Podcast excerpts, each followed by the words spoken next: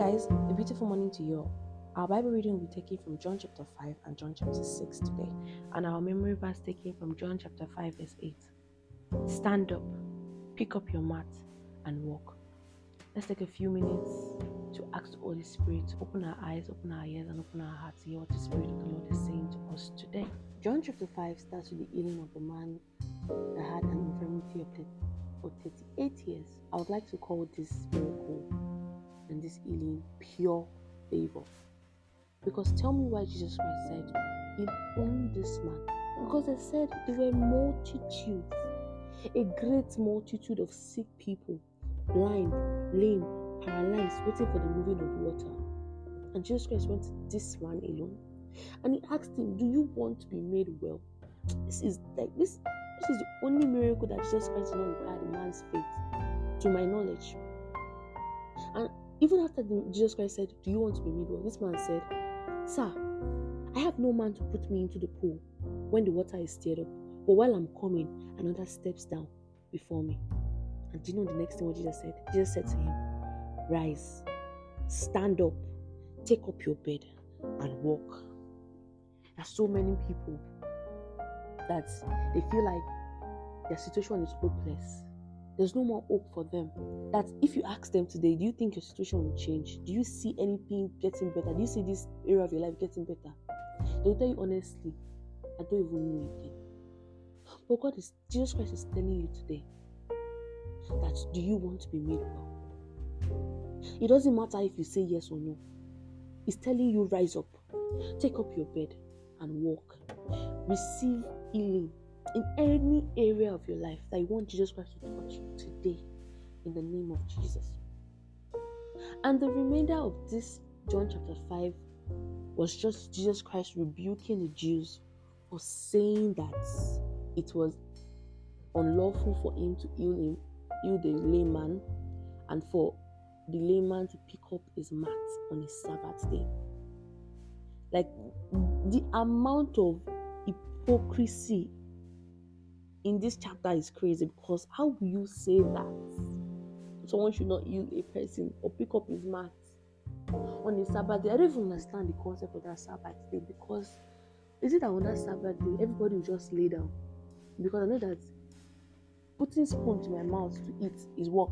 Some other things is work. So are you telling me that none of those things will happen then? But then we talk about Genesis where they said God rested on the seventh day. Everybody talks about that. But nobody talks about the fact that since that seventh day that God has rested, God has not rested again.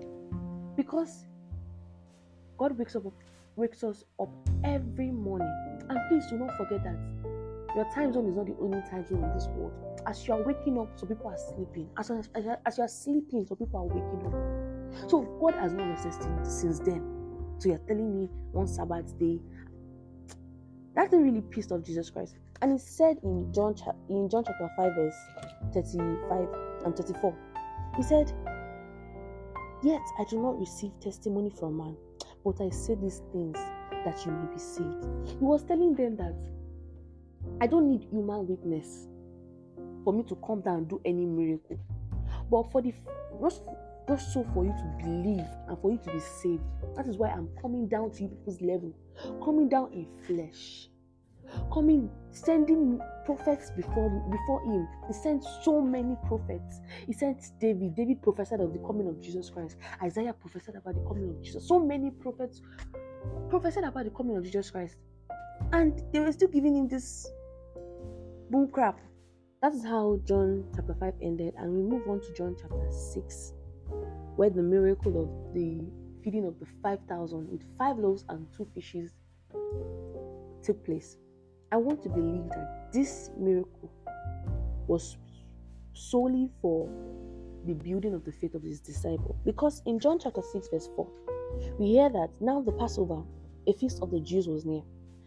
Then Jesus lifted up his eyes and seeing a great multitude coming towards him, he said to Philip, Where shall we buy bread that these may eat? But this is said to test him, for he himself knew what he would do. Philip answered him, 200 denarii worth of bread is not sufficient for them. That every one of them may have a little. Another translation says that even if we work for months, we will still not be able to feed these people. And then Jesus Christ went on to give thanks for the five loaves of bread and two fishes that that small lad had, and there was excess. For those of us that have not read that story before, and we will still read it now because yes, that's what we, that's what we are doing. But there was a remainder of twelve baskets of bread just from the five valleys of loaves. Guys, sometimes I don't understand, but you know, God grants understanding to those who He wants to grant understanding. Because tell me why Jesus Christ could have not just easily told them that my flesh and my blood I'm telling you that you must eat. It's really not. Um, I, I really don't mean it physically, but I'm talking about feeding of your spirit. You know, in John chapter 1, we learned that Jesus Christ was the Word of God, the Word of God in flesh. So, and for you to feed the Spirit, you need to feed on the Word of God. And who, who is the Word of God? Jesus Christ is the Word of God. But you know, I know he had his reasons. I'm sure he had his reasons. Anyways, he lost a lot of disciples from insisting that they must eat his flesh and his blood because that is how John chapter 6 concluded. And he also gave a little bit of prophecy about um, Judas Iscariot, but they didn't understand them. Anyways, this is how we're going to be ending today's reading. I hope you guys have a great day filled with inviting the Holy Spirit to fellowship with you in everything you have to do today. I love you, and Jesus loves you. Amen.